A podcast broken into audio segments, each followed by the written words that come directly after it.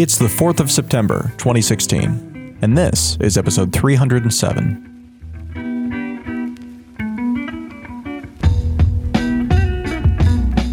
On today's show, part two of our conversation about Bitcoin vaults with Gün from hackingdistributed.org. If you missed episode 306, then you should probably stop this now, go back and listen, as this is part two and you might get lost otherwise. For those of you who tuned in last week, enjoy the show. So, just on the topic of uh, kind of multisig and Bitfinex, one of the things that really jumped out at me about that is that not all multisig schemes are created equal. And people kind of talk about it like multisig equals security, but in this case, it was actually being used as a risk mitigation tactic, as far as I know, rather than as a, a real security feature. If you look at the terms of service, effectively what BitGo was providing, they were acting as a way to stop Bitfinex from being able to take actions with funds that were associated with your account if you gave Bitfinex, or sorry, if you gave BitGo the explicit instruction that they should stop co-signing. So that's the way that that relationship worked. It wasn't so much that uh, they were a security mechanism quite so much as it was a way for uh, for Bitfinex to say these funds aren't really under our control because if the user wants us to stop acting automatically on their behalf, they have a venue to do that that doesn't involve going through us. So we're not the we're, we're not the custodian because of that. So that's very different, I think, than most of the other multi sig schemes out there that people might think of. So you're absolutely right. So um, not all multi-sig is created equal, and indeed, in this particular case, it was used uh, to to establish a certain custodial relationship, uh, or to actually unestablish a certain custodial relationship. It was used, just like you said, by Bitfinex to be able to say we do not control your coins entirely at our leisure. In fact, you have control over them. And uh, that was part of what they, they strived towards when they created this whole setup. But it did also mean, under ordinary circumstances, they could control your money. And in fact, the hacker broke into their systems, it sounds like, from uh, the accounts that have been made public so far, and, um, and managed to, uh, to control a fair number of wallets. So, uh, absolutely, not all multisig is created equal. Right. So to a large degree, this is really, I mean, like, you know, uh, this is Vault certainly could help here, but it seems like this particular incident, like if they had had a real multisig, you know, solution in kind of the way that I think people thought of it, then this pretty much wouldn't have been the problem that it was, right? That's true. On the other hand, that kind of a multi-sig setup is incredibly cumbersome. It's super inconvenient from the point of view of users. And then if you are the exchange and the user calls you up and says, "Hey, I lost my my key, my machine got wiped, etc." Um, how do I get it back? Uh, well, is your story going to be mm, sorry you lost the, the money forever, or is your story going to be okay? Well, we can we can help you. So um, it sounds like many exchanges in this situation, Bitfinex certainly one of them, uh, decided to say, well, okay, we still can control your money when uh, you know without needing your key, and uh, that immediately opens them up to these kinds of attacks. So um, it's I, I really don't know that multisig is going to like proper multi-sig is going to be um, is going to be practical for masses. Um, there are times when I need multi-sig, but every single time I need multi-sig in my regular life, it's a hassle, and I try to avoid it. So it try to just turn every single um, transaction into a multi-sig transaction just for security purposes. I think that's a non-starter. I don't think that that your regular, you know, mom and pop operation, uh, you know, or day trader or whoever, even the day traders, who are actually they're actually pretty uh, with technology. I don't think they're they're going to want to go through the hassle of a multi-sig transaction every time they want to trade. It's just too much hassle. People trade convenience with some risk and then the exchanges scale that risk up to uh, to these enormous proportions. Well, so then let me challenge you on the distributed exchange um, side of it, because that's again, that's like another one of those topics that we've been talking about here since you know since before Mount Gox went under. And there are a number of distributed exchanges out there. Uh, whether you're talking about like the BitShares distributed exchange that actually has its own blockchain, or something more like BitSquare, which is just kind of like a dot connector for uh, you know, but not uh, specific to a particular chain. They are inconvenient. they have fees for every action you take, whether or not it's a cancellation or anything else in general, because uh, if it's on blockchain, then of course you have that paradigm. Off blockchain, you have kind of a different set of trade offs. But no matter what, it's nowhere near as convenient as these centralized things are. So do you, I mean, do you really think that we'll get to a point with distributed exchanges where they are as convenient as centralized exchanges? You're absolutely right, right? So the the whole community throws around the decentralization word as if it's some panacea, and you know it'll cure all ills. Um, typically, it's much harder to build a decentralized version of something that is currently centralized. And typically, it's much, much, much, much more difficult. The same kinds of properties in a decentralized network as you have in a centralized system. I mean, look at the complexity in Bitcoin and look at the complexity of your regular bank, right? So, uh, you know, it took a Satoshi level kind of contribution to get to Bitcoin, whereas a bank, you know, anybody can sort of start implementing something simple that keeps track of accounts. So um, that jump is really hard. So you are picking on the convenience factor. You're absolutely right. There are, are really hard computer science problems with something that is, I would consider, much more fun- fundamental which is privacy. So, in a decentralized exchange, a lot of parties have access to the internal state of the exchange and they can start to game the system. And there are attacks available on a decentralized exchange that are not necessarily available in a well implemented centralized exchange. So, uh, to build this correctly is actually quite difficult. So I've been thinking about how one would build a decentralized ex- exchange that is secure against attack, against that that keeps the internal books private and doesn't allow uh, allow bad parties to game the system. And um, so and that's where I kind of stopped because that's actually a very hard problem. And so so the next level up from this is uh, usability. And uh, you know we're going to have to work on it in my career in computer science, um, many times there were people who said something is impossible uh, or something seems really hard. And um, but if they said this and there wasn't an impossibility proof, that is, anytime you see you hear people saying, "Oh, this is going to be that," um, you know, if there isn't an impossibility proof, then somebody bright enough will come in and make it make it work really well. I, I was lucky enough multiple times in my career to come in and say, "Hey, you know, everybody thought this was impossible. Here's a trick that allows it to happen." So usability is the same way. I, I don't see any reason why you cannot hide the complexity of, um, of a decentralized exchange behind a you know simple looking user interface. I don't I don't necessarily see at the you know as I said it's difficult, but it's not impossible to make a, a, an unhackable decentralized exchange. So until somebody comes up with an impossibility proof, um, I think we should be hopeful. There's a lot of room for optimism. Every time there isn't a proof of impossibility, uh, somebody will come in and, and typically find a good way out.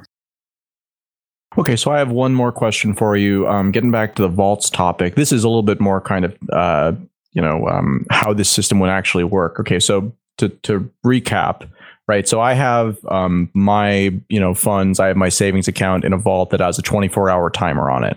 Um, I pull funds out of my account into another address I control because I couldn't use it to pay someone else because they would see that it's a vault, know that it's reversible, and not be willing to accept it. But what I don't understand is um, does this increase the burden for users effectively, users, merchants, whatever you want to call them?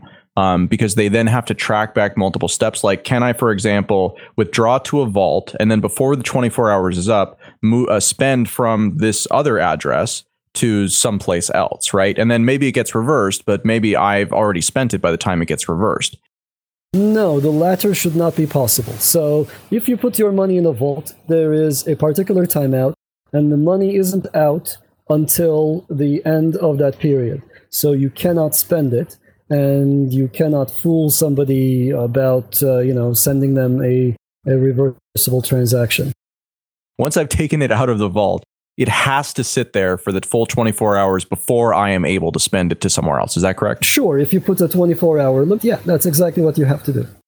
From reading your paper, Gün, I was looking through that, and in order to implement Vault, the, the one primitive you need to add is a script operand called check output verify.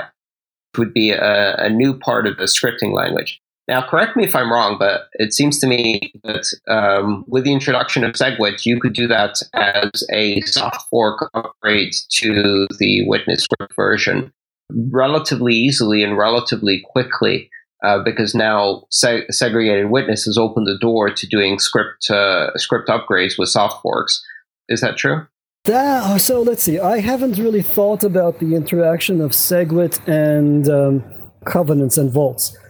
Now that I think about it, you are probably right that this could be done in a soft fork. I, just haven't thought it through though, and I don't want to to speak too freely and end up saying something incorrect. When we were doing this, SegWit was uh, was also being worked on concurrently, uh, or in fact, we might have started before SegWit, and uh, we published our paper a while ago. So, uh, so we haven't really thought about the marriage of the two. So we're currently moving our implementation on top of SegWit. Just started recently, just maybe two days ago. So we haven't really thought the issues through at all. And uh, it would be uh, wonderful if we could just do this with a soft fork. The other thing, though, that's related on this topic that I can speak to is that uh, check output verify uh, that new opcode that we do need, it's actually an incredibly useful primitive. It, it could be used to implement all sorts of other things. Covenants on transactions are uh, a universally useful, you know, new feature. They allow you to say something like, normally when I give you money, you just redeem it and you do it. You do whatever you want with it. Um, when I attach a covenant, what it does is it restricts the kind of transaction that follows the one that I paid you with. So if I give you 10 Bitcoin and it has a covenant on it, that covenant restricts your redeem script. So suddenly you are not allowed to do willy nilly things with that money. You're restricted. And this is the basis of the vault idea.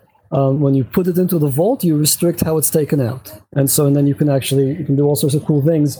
The moment you take the money out, the covenant is lifted, the money becomes free again. It's, it's great. Uh, but you can create things where, for example, the money, the covenant carries through with the cash for all time. You can do, you know, anyway, you can do all sorts of things that are sort of technically cool, and uh, they require just a little too much setup at the moment for me to go into in full detail. But interested uh, readers can find the details in the Bitcoin Covenants paper. It appeared at the uh, Bitcoin workshop back in uh, February 2016.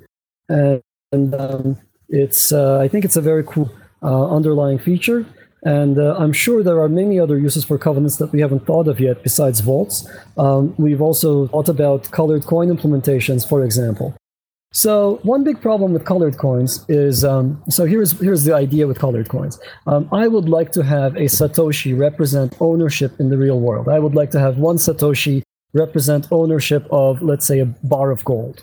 This is something I could do today, right? I would have to set up some infrastructure. I would have to have somebody vet the fact that there is a bar of gold in some in some vault, some uh, physical vault someplace. And uh, once I get that certificate, maybe I attach that on the blockchain, and I say this designated satoshi here, it represents ownership of this bar of gold. Um, or you could say, you know, this particular satoshi represents ownership of my car, the private key gives you the ability to get the car started or whatever else. The Internet of Things also opens up a huge set of application scenarios here. So this is all fine and good, and we could do it today. And there are, in fact, many, many, many, many startups that are actually looking into doing colored coin ideas. There was a time, maybe about a year and a half ago, I was getting one call per week saying, Hey, professor, I have a great idea please don't tell anyone. And I'd be like, okay, is your idea to implement uh, gold on the blockchain? And they'd be like, how did you guess? I was like, well, you know, there were like seven other people who called right before you. So people want to do this. It's a useful thing. But with the current Bitcoin infrastructure, the fact that that Satoshi is special, the fact that that Satoshi represents something other than a regular Satoshi is lost, right? It's all too easy to, you know, if you screw things up, you could easily take that Satoshi, mix it in with your coffee purchase or whatever it is that you're doing with Bitcoins, and you spend your house or you spend your gold bar on a cup of coffee because to you, to, to, uh, to regular Bitcoin uh, client software, it looks like a regular Satoshi. They don't know the fact that this is special. In fact, because of the tiny size of this, it's extremely likely it will be used as the perfect size UTXO to pay the fee. yeah, yeah. If you say exactly, yeah, well, Satoshi might be too small for dust, maybe, but uh, but indeed, right? So you'll have smaller quantities lying around, and uh, you know, you you hook in from your new phone, and suddenly you've spent your house on something dumb, and um, and we don't want to have that happen. So what you can do with a covenant is you simply say, look, this this particular Satoshi can only be redeemed in transactions that have some special marking that indicate that the, the client they came from understands how to parse them. Right? It's a it's a special client.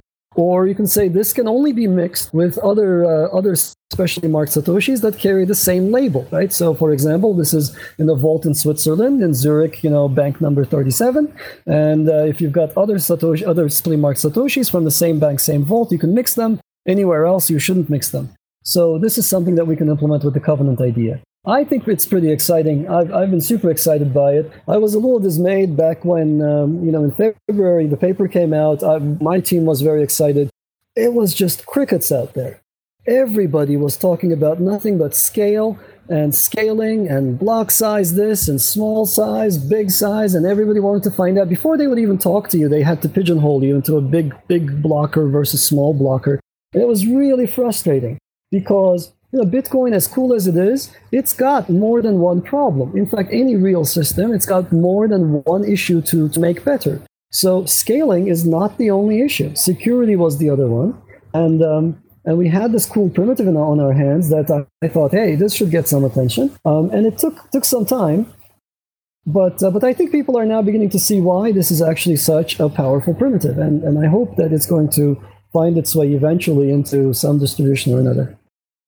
I, am really excited about this. I actually hadn't seen it myself, Glenn, but I can immediately see enormous possibilities for a primitive like Covenant, especially when you mix it with uh, with time locks, conditional multisig, and hash lock time contracts, which is the other um, kind of invention that came along with uh, duplex payment channels. All of these things are not just powerful on their own, but in combination can create some very capable smart contracts, which I think is the other thing that people assume that because Bitcoin isn't the uh, Turing complete flexible system that Ethereum is, that you can't do smart contracts. And we've seen the Lightning Network is just one example of the fact that you can do some really sophisticated things with a few simple primitives adding something like covenants can really em- empower that even further. Absolutely. In fact, I'd add uh, confidential transactions to the list that you just mentioned. And uh, you combine these things, mm-hmm. you've got a very powerful thing. You know, I can show you the fact that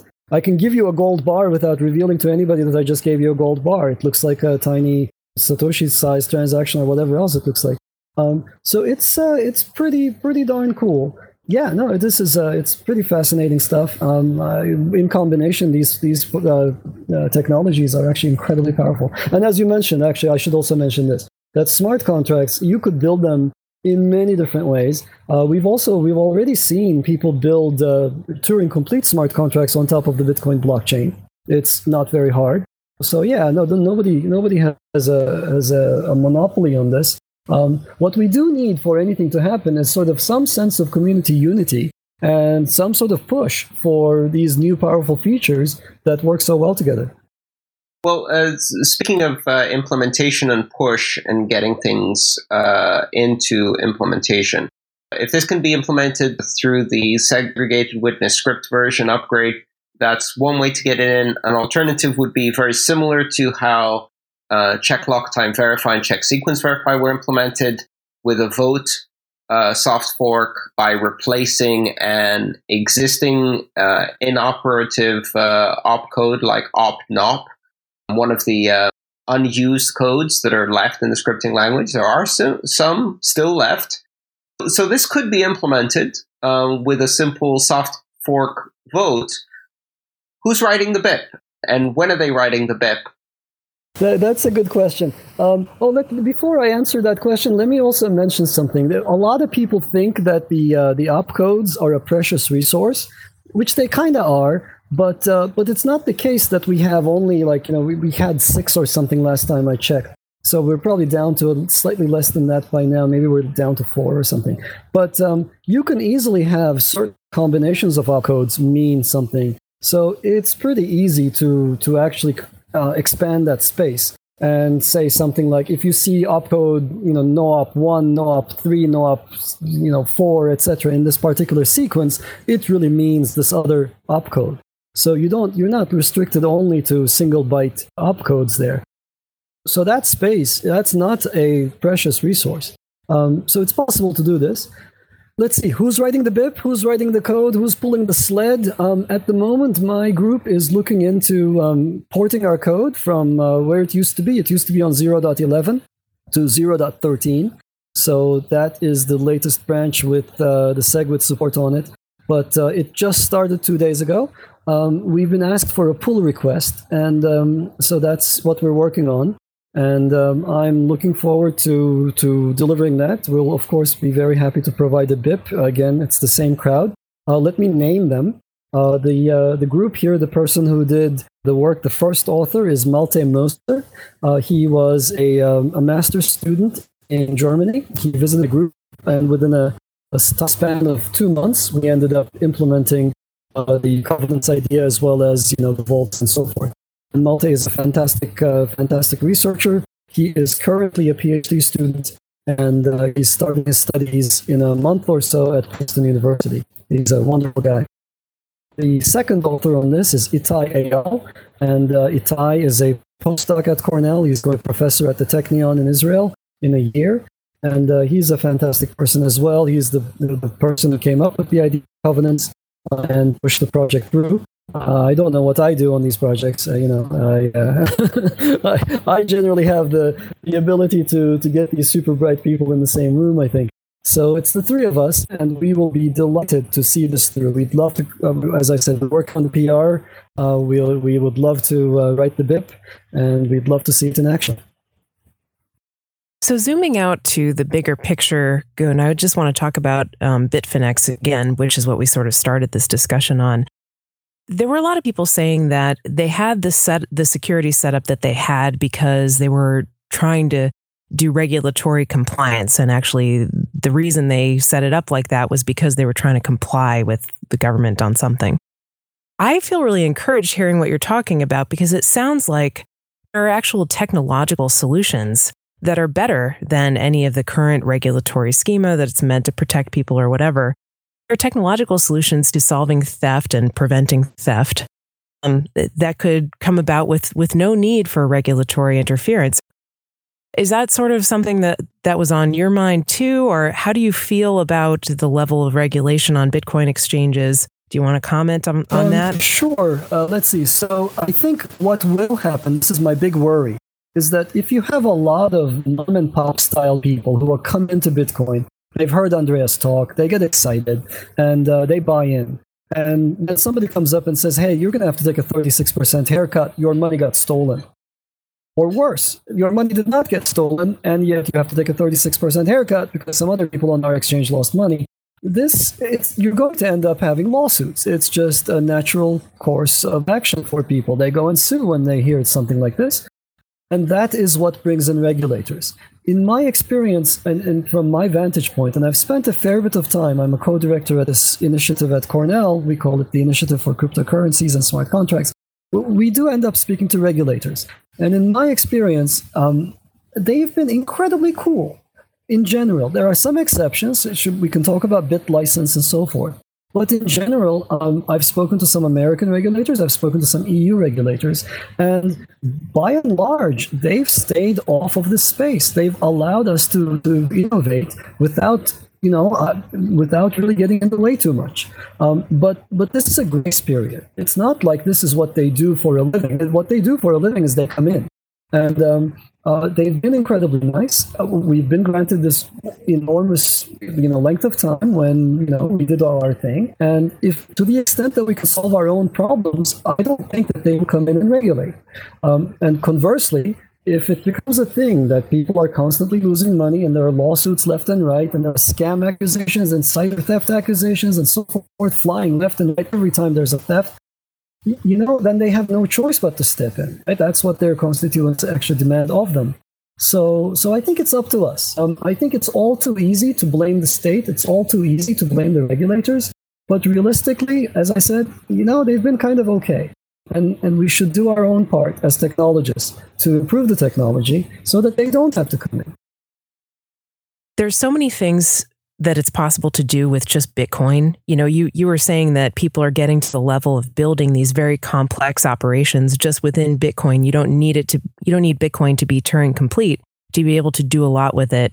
And that's a theme that's come up a lot on our show lately, uh, especially with you know Ethereum and um, what people are trying to do with building that. Are there things that you would like to be able to do technologically with cryptocurrency that are not possible on Bitcoin because of its Turing incompleteness or whatever? Or do you think that it's pretty much possible with creative solutions to kind of do anything you want on Bitcoin? I'm a big fan of both Bitcoin and Ethereum, right? That's pretty clear. Um, in fact, I'm a big fan of anything that's technologically cool. That's what drove me to this area in the first place. And if I can do something like direct money flows programmatically, that gets me super excited. We didn't used to be able to do this until recently. I also like elegant solutions. And I think you'll find this in any kind of an engineer, right? We like solutions that are designed by smart people that have some sort of grace to how they function. So then the question is does Bitcoin as it is today allow you to do something elegantly, or is it a kludge to build it on top? And, um, and, vice versa. There are things in Ethereum that you know aren't easy to implement, and they require additional infrastructure.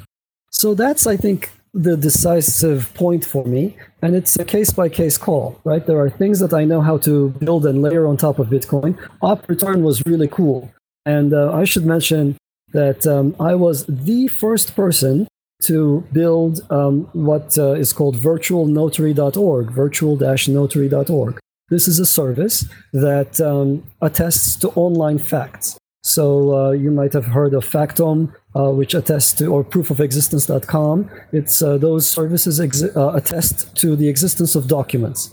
Um, Virtual Notary uh, got started before any of those projects, and it can attest to anything, not just uh, or any fact that can be checked online, not just documents.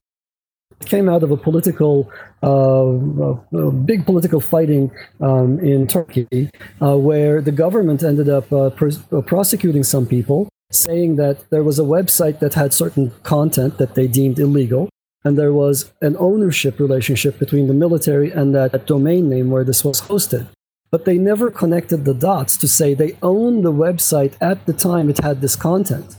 And so the defense was, well, we own the website, well, we own the domain name, but then the content got put in afterwards. So what they really needed to do was they needed somebody to attest to the fact that these two things happen at the same time. And uh, that's what was the impetus for me to build this thing. And uh, Virtual Notary was, has, has been actually still in existence. It's issued 1.2 million attestations so far. Uh, a lot of people use it and um, it can place facts on the Bitcoin blockchain. But it used to be really hard until Op Return came in, and uh, we would encode the state of our own private blockchain in, in some unspendable outputs, and it was just it was just a mess, and it wasn't a good solution. So, and when Bitcoin actually did incorporate Op Return, it was a huge step up. It was suddenly like, oh, this is the right way to do this. Anybody can see to the extent that Bitcoin can evolve to adopt to to to, um, to support new use cases, that's wonderful. To the extent that it gives us elegant, nice uh, mechanisms for for tackling new problems, it's fantastic. And um, and that that would be, I think, the way I see this project evolving. To the extent that it becomes stagnant, to the extent that it becomes too conservative, that it, it, it doesn't admit new use cases then I start to worry. And then that's the time when you see people, you know, vote with their feet and find some other blockchain which has, you know, more flexible features uh, or supports their use case better in a more elegant fashion. Thanks for listening to this episode of Let's Talk Bitcoin. Content was provided by Andreas, Stephanie, Gün, and Adam. Music for this episode was provided by Jared Rubens, and this episode was edited by Adam B. Levine. The magic word for today's show is notary. That's N O T A R Y. Notary. And uh, just to remind you, Bitcoin Covenants paper, uh, released to the Bitcoin Workshop February 2016, and virtual notary.org were the relevant links. On next week's episode, episode 308, we'll talk with Zach Doty of the Bitcoin.com podcast about OneCoin. He joined Stephanie and I for essentially a joint episode, but uh, but yeah, we had a good time with Zach and I think that you'll enjoy the show. I learned a lot about OneCoin. It's a pretty crazy project. All right, guys. Talk to you next week.